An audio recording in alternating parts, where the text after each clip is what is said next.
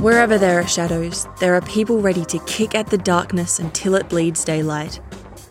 This is Bleeding Daylight with your host, Rodney Olson. Welcome to Bleeding Daylight, a place to hear from inspirational guests who are making a difference in our world. Head to bleedingdaylight.net for links to connect with us on Facebook, Instagram, and Twitter. Please share episodes with others and rate and review Bleeding Daylight wherever you listen to podcasts. Today's guest had a successful broadcast career that took him around the world, but his personal and professional life were in a spiral. His turnaround came from a simple practice that's available to everyone. I'll introduce you in a moment.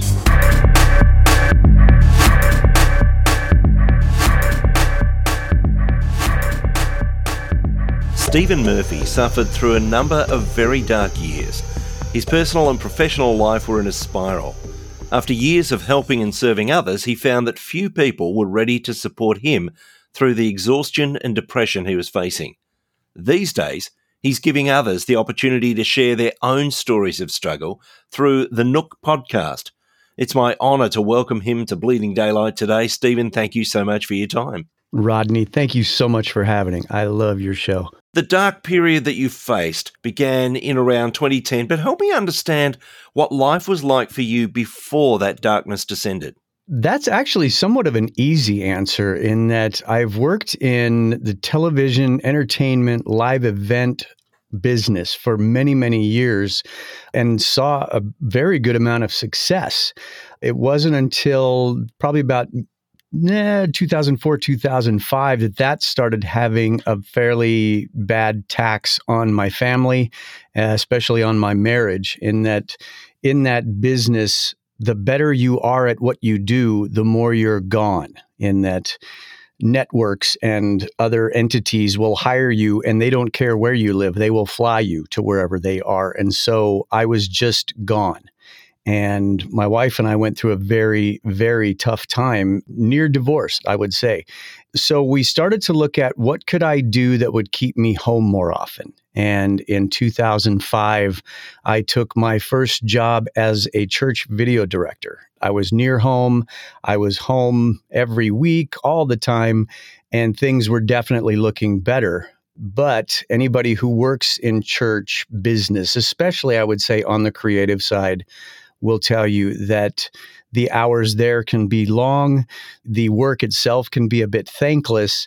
And I think while I entered into to, into that world wanting to use my gifts and talents for God's kingdom, it was a bit of a surprise to find out just how neglected you can feel in that arena where you would think that you're in church, that everything should just be wonderful, when it turned out to be more the opposite. It must have been difficult giving up that life, working for networks, going to, to lots of exciting events and having the opportunity to, to be there at very special moments in history. What are some of the big events that you had the opportunity to work on back then? The primary work that I was in was in sports television. I worked all over the United States. Pick a sport, I shot it. Pick a network in the country, and I had worked for them. Things definitely culminated for me near the middle of 2004 when I did the Athens Olympics. I did all the basketball games in the Athens Olympics in 2004, and it was just an absolutely amazing experience. But interesting that all that also coincided with what was going on at home that led me to the crossroad. But it was a fantastically uh, rewarding life. Met amazing people, got to see amazing places. So while on one hand you know you absolutely know you've got to give up that lifestyle because your family is so important. But that must have been a, a bit of a tug for you, knowing the excitement that that sort of thing brings to say, okay, I'm going to do something where I'm more at home and give up that lifestyle. Tell me about that that tug of war within yourself. It was definitely a tug of war, but it was also very quickly obvious to me that if I didn't, I, it was going to cost me my family. While I I loved the the people that I worked with, I can definitely say that the divorce rate in that world is incredibly high eh, eh, not to justify it, but it makes sense because we are just gone working mostly in sports, you're gone evenings, weekends, and holidays when most people are at home to watch sports.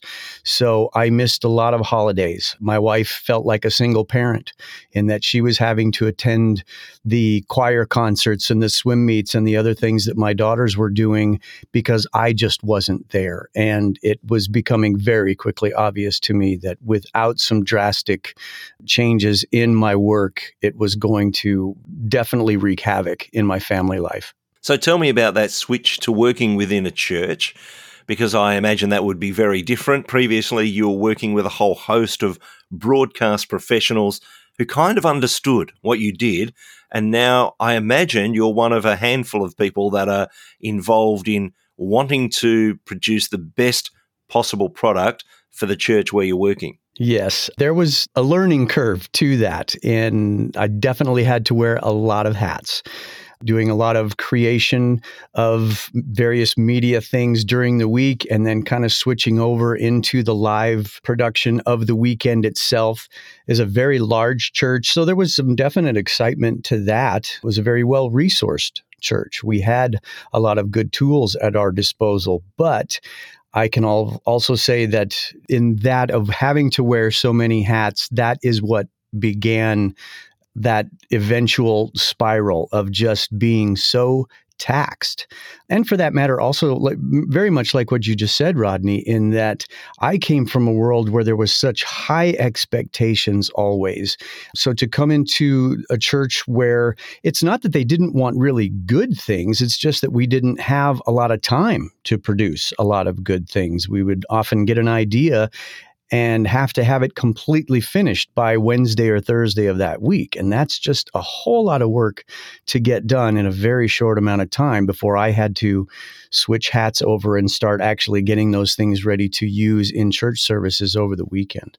A lot of us would have heard stories of pastors, for instance, working in churches who are really overwhelmed and finding life difficult and the struggles that they face.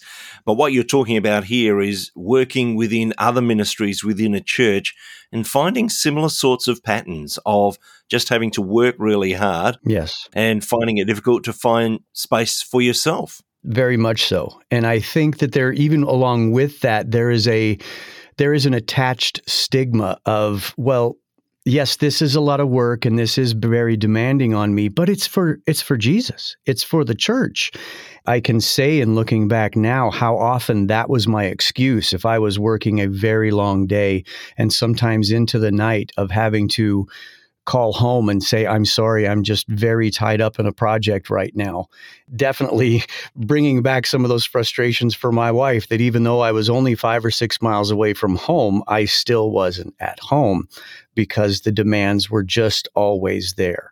So, in the end, this move to a place closer to home, working in ministry, and, and all the ideas that you had around that didn't quite work out to be what you had in mind initially. Um, well, yes and no. I mean, it, it definitely solved one problem in that I wasn't I wasn't in another state or across the country, so I was close to home, but the demands were just always on the increase. And uh, the only offset being that, at least when my family came to church, I could see them then. That there were just little moments like that that I had to try to be happy for, uh, be thankful for, because those were some of the few times that I was able to reconnect with my family, but it always had to be now under this umbrella of church. When did you start to notice that there was something more going on? There was more difficulties happening within yourself than just the stresses of working a demanding job?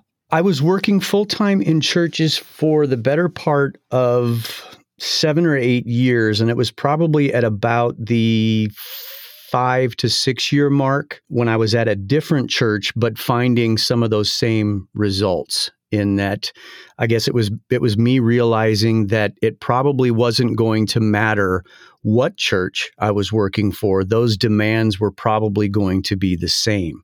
I feel like I should pause if only to acknowledge that I don't ever want this to sound like some uh, terrible indictment of the church I think the church is doing what it can to keep up culturally and try to put out high quality media and have a, a, regular church service just look like things are going well.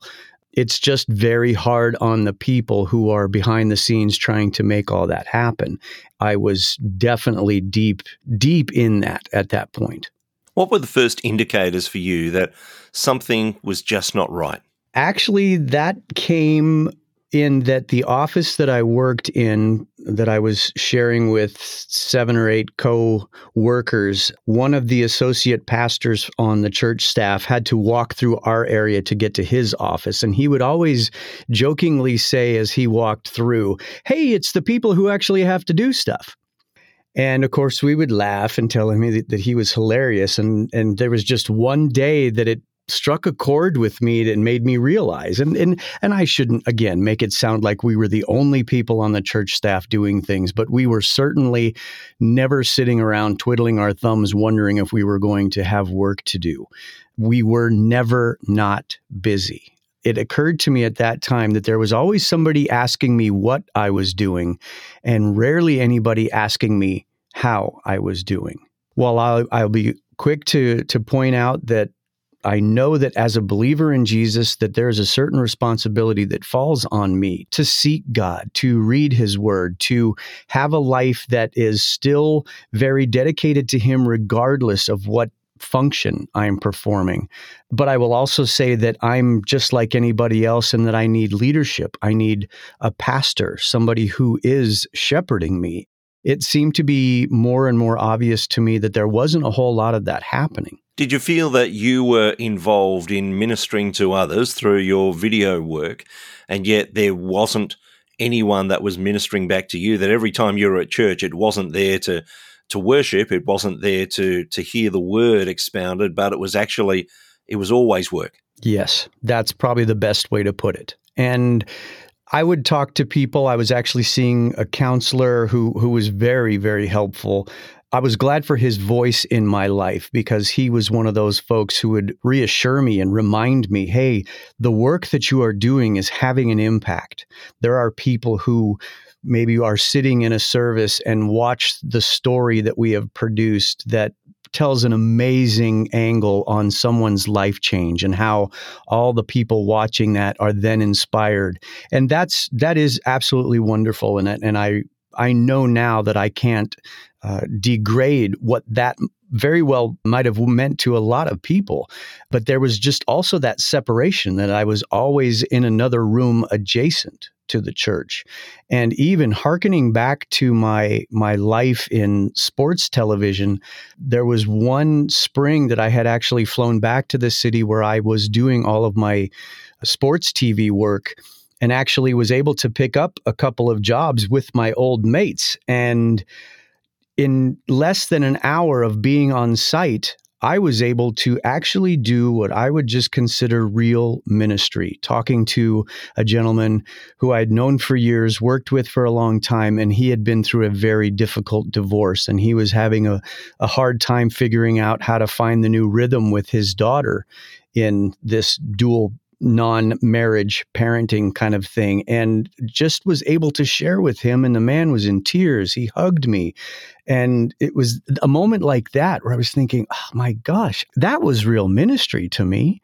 That going to a, the old city where I used to live and and just being able to connect with a real human person to person that I felt like I did more ministry in that one day than I had done for years in church work. Was there ever a time where there was a crisis of faith where you're producing material to show people how good God is and what a great life it is to be living in Christ, and yet you weren't experiencing it at that same time? Oh, oh somebody tipped you off, Rodney. That is so much where I eventually ended up. And and I think a lot of that came down to in that I was so living in a bubble where that's just the constant diet to where uh, pick your favorite food. If you ate that every day, you would get very sick of that food and not want to eat it anymore. And just constantly around the conversation where everything is awesome and, and everything is always on the up it just got to where I, I rarely saw the contrast. And so it was almost like, well, I have to live in this world where we have to maintain this hype that everything is just wonderful. It's always wonderful. And all the stories end with a big bright bow, and that person's life is forever changed. But it started to just feel almost more like propaganda to me. While we would tell a story where someone was once was blind and now they could see and that's again that's wonderful but we never wanted to get into a story that that maybe wasn't done yet. I actually would lobby for those kind of things. Why not talk to somebody who is in the middle of something? Because I think we're all in the middle of something. And while we love to hear stories of, of God's triumph, we'll always be inspired by that. I think what we can all relate to is that place in the middle. We're always either in a problem, just coming out of a problem, or maybe heading into a problem. And it's okay to talk about that because that's where we need Jesus the most.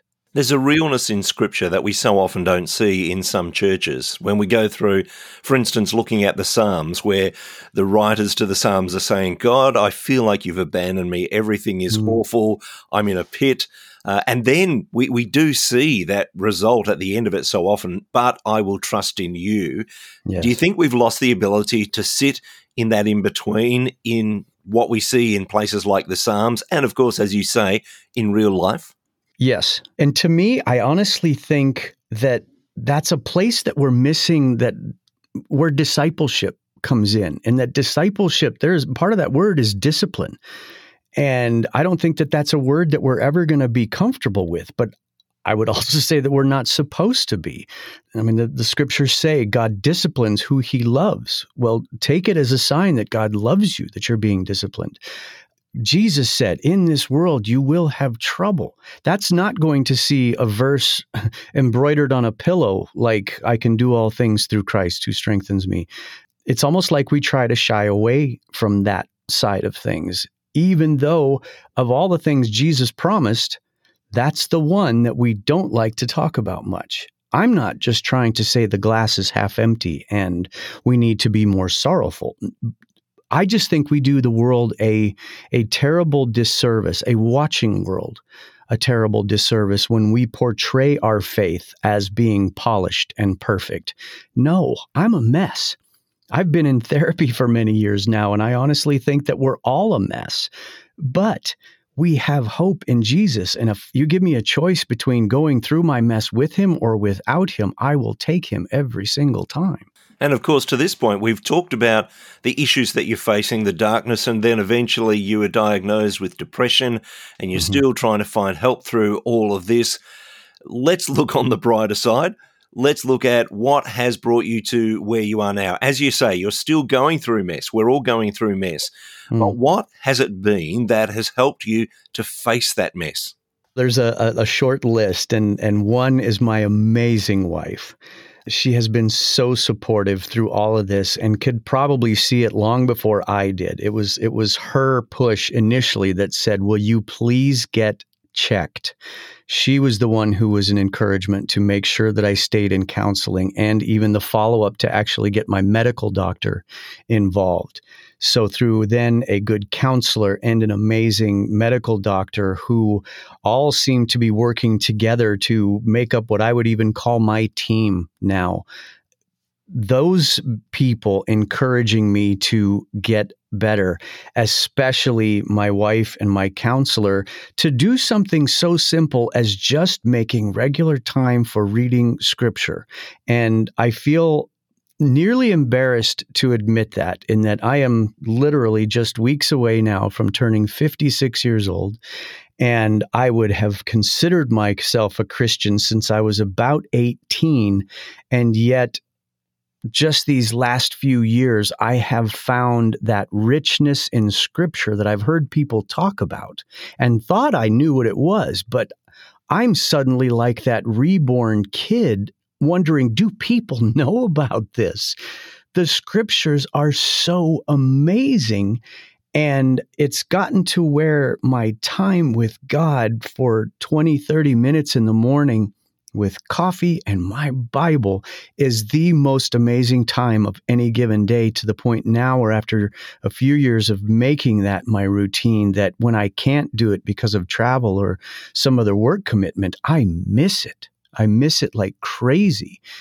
That's my new goal, my new platform, if you will, is to talk about how we've all been through messes and to encourage people that there is life in Jesus. And the only way to know exactly who he is is to get in that Bible and to seek God and ask God and wrestle with the word when you have to uh, seek good counsel, everything coming from that word based mentality that there is life on the other side of it. We hear about pastors who so often spend a lot of time in the word but every time they open the scriptures, it's to be able to prepare a message, to be able to prepare something for their congregation. I imagine in the same way that every time you open the scriptures or, or talked about Christ, it would come back to how would this look in video? Yes. How do you switch to saying, no, this is about my time with Jesus. This is not about pitching a story idea that was probably the the single biggest pivot to that actually rodney. You you keep are you really? Did somebody send you these questions? Uh, that was what felt so clunky to me initially because like you just said if if I was going to read Colossians it was because the pastor had come to me and said I want to do a 4 week series on Colossians what are the visuals that we can pull out so I was very much, yes, I was reading the scriptures, but I'm looking for object lessons and I'm looking for pieces that, oh, we could probably tie some kind of a story to that, that section in chapter two right there. So you're right. It was always tied to something that was going to be a task and these more recent years where it was like scales falling off my eyes and, and God saying, This is just you and me now. That's it. You don't have to have any assignment after this. Just spend time with me. Learn about me. That's that's your job in this to believe in the one whom God sent. And it took some months, but it like I said has just become the absolute richest part of my day. I want to talk about the Nook podcast in a little while, but before we go there, I want you to explain what the Nook is about. What is the actual Nook for you? The Nook goes right back to that story in that I've got a basement in my home, and I, in making up my mind that I was going to figure out this as a rhythm and having a specific place to meet with God. And I took two old desks and stuck them in a corner of my basement, and I just I called it the Nook that started with just me. And I would tell my wife, hey, I'm going to be down in the nook for about an hour. And she would know what that meant. She knew that that was going to be me alone in my quiet downstairs with Jesus. The more that I was there and the more that that richness was coming out of it, these ideas of what could this mean my video brain kicked back in uh, that was actually back at the beginning of the pandemic I put out one video that was just an encouragement when it seemed like everything was shutting down and everyone was going to be stuck at home for a while. And I put out one video to just encourage people how to stay positive, how to uh, try to not get get stuck in the darkness of the way everything felt and i was amazed at the feedback that i got on that one video and i made a it ended up being a series of videos and then a second series of videos. And then it was after the second series, pardon me for the long answer, where a friend of mine said, What if you had a podcast to talk about what was in those episodes? And I thought, wow, that's something I had never considered. And even though the thing looks a little bit different than what the initial idea was like, everything that it has become now still is based out of this longer version of my story. In the Nook is we, everybody needs a nook. That's I'll pound on a table to say that you need a place where you can meet with God on a regular basis, and that can be your kitchen table. It could be a chair in a coffee house, but make an appointment with you and Jesus and get there as often as you can. That's that's the essence of the nook. If people don't have that sort of space, as you mentioned, they can use any sort of space. But if they're living in a chaotic home, if there's family, there's everyone around, and they can't find that quiet space, what are your suggestions for finding their own version of a nook? That's where I think that that discipline comes in play. One of the things for me was that I just started getting up 30 minutes earlier just so that I knew that I could have time in that space where I was going to be uninterrupted.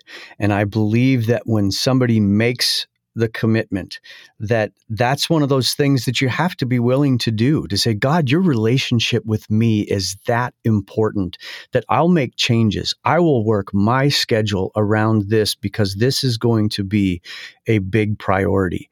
So if that means for a mom or a dad to get up a little bit earlier before the kids are up or maybe maybe that means you stay up a little bit later. I mean there's you have time it's just what are you going to use that time for? I, I have a friend who who goes out and sits outside for lunch as often as she can to have her time with God.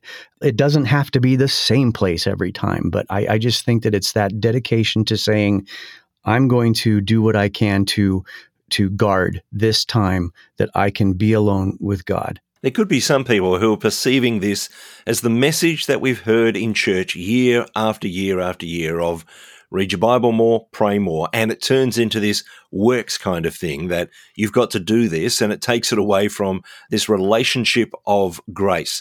How do we bridge mm. that gap? Knowing that, of course, we do need to take action. We do need to do these things.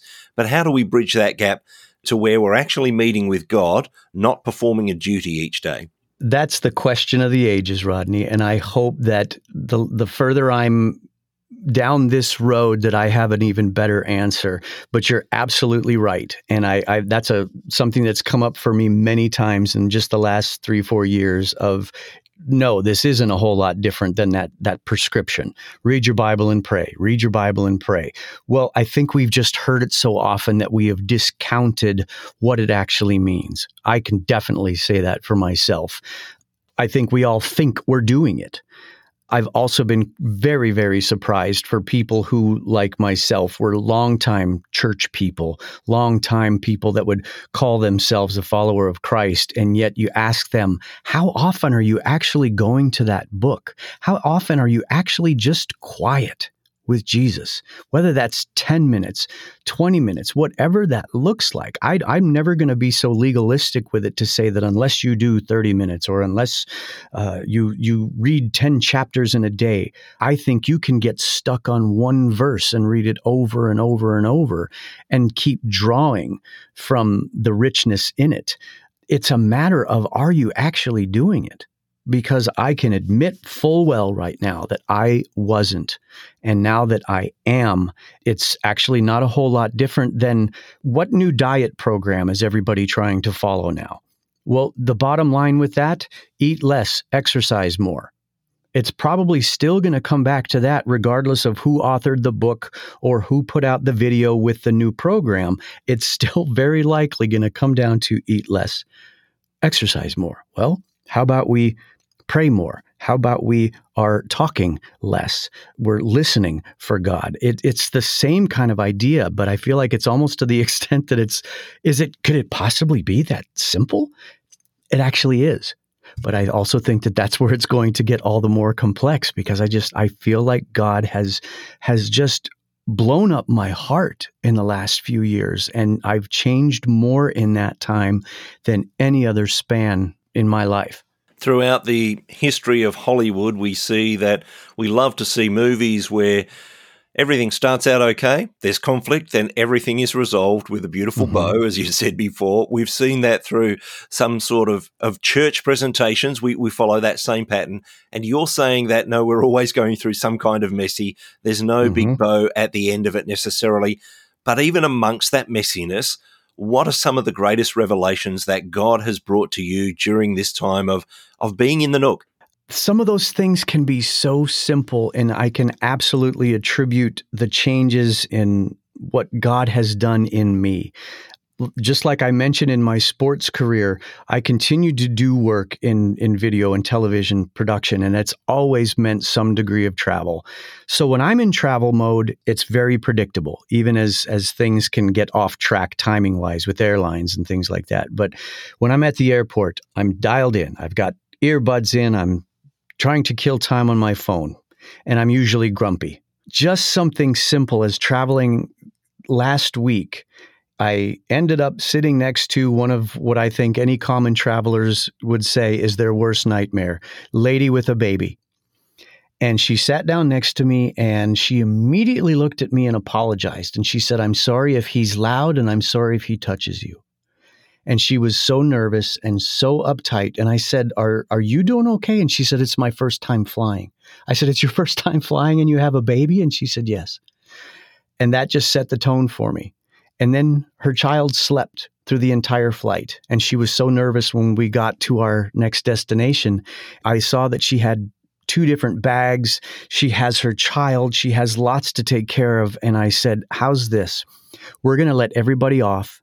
And then I'm going to help you get out of here to where it's not such a struggle for you. And she turned and looked at me and she said, "Thank you." She was she was so surprised that somebody would offer that kind of assistance. So I did that and I held her little boy while she got all of her things and she she left the plane and then we got out to the jetway and she was struggling getting her stroller set up and I said let me take him again. I walked away from that moment uh, literally saying who who was that? And I called my wife and I said you're not going to believe what I just did because she calls it travel, Stephen. She knows how I am in those days, and it's frantic and it's tiresome and it's so many different things to the point where I'm much more of a grouch than I am personable with people. But that simple exchange with that young lady, I have to believe meant something to her. That I extended a kindness to her that I would not have been able to do in and of myself, even as recently as five or six years ago. And that's God. And is that simple? Yes. Is, are there plenty of other people who would have been nice to that lady? Yes. I was not one of them. And yet there I was finding such immeasurable joy in helping a young lady on an airplane with a with a baby. And it's just God. I can take absolutely no credit for that whatsoever. That's the kind of thing I see happening in me to the point where I have to just step back and praise him for who he is and the work that he has that he said to me you're not done. I'm not done with you. And i'm elated to to see what else he is going to do in me. There's a distilling of the 10 commandments when jesus is asked the greatest commandment and he says throw everything you have at loving god. So your your yes. heart your mind your strength and then love your neighbor as you love yourself. And so you're actually seeing this lived out. And I, I imagine it, it, kind of, as you say, crept up on you. But it's actually the, the infilling of, of God through the Spirit is actually changing who you are, isn't it? It's one of those times when you realize there's such a vast difference between happiness and joy. We can find happiness in ice cream. We can find happiness in very simple things, and, and, and those are wonderful. But joy supersedes all of that. And I had such great joy in serving this young woman. I'm thinking the next time I travel, I'm going to keep my eyes open. I'm going to get out of my phone. I am going to, to try to have an awareness about me of God, why do you have me in this airport for two hours on this day at this time? Is there an assignment here for me? Because I am I am here for it. Let's do something. And that may sound like churchy hype. I can tell you from the depths of me, it is not. It is something that is still happening in me. It's still changing in me, but I am all the more optimistic about what happens from here forward. And I'm acutely aware that you've always been someone who has served and helped, but it's been a task that you've been given as part of your work and there's a heart change now. You're still helping people, but you're helping from a very different place, aren't you? Yes. And and that, that's probably one of the greatest rewards in it is that I'm doing this for for no one to see. My work isn't isn't going up on some screen somewhere for people to watch.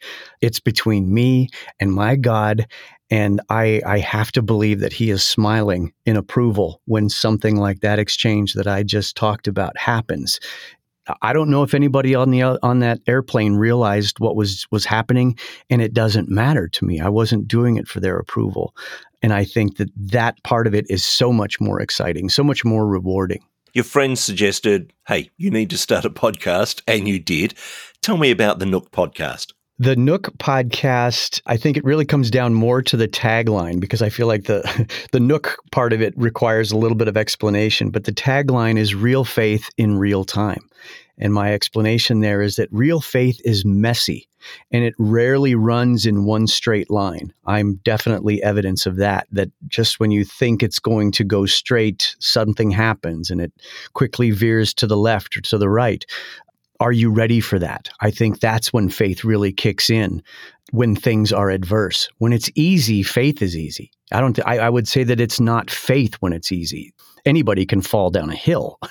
it's when you've got to climb, when you're in the middle of a struggle, or when somebody that you love is in a struggle, then faith comes into play and then it's real time and that there's no magic pill to fast forward yourself through a struggle. You're going to have to walk through it. And in the Psalms, you mentioned the Psalms, though I walk through the valley of the shadow of death, I will fear no evil. Well, it says it. You're still going to have to walk through the valley of the shadow of death.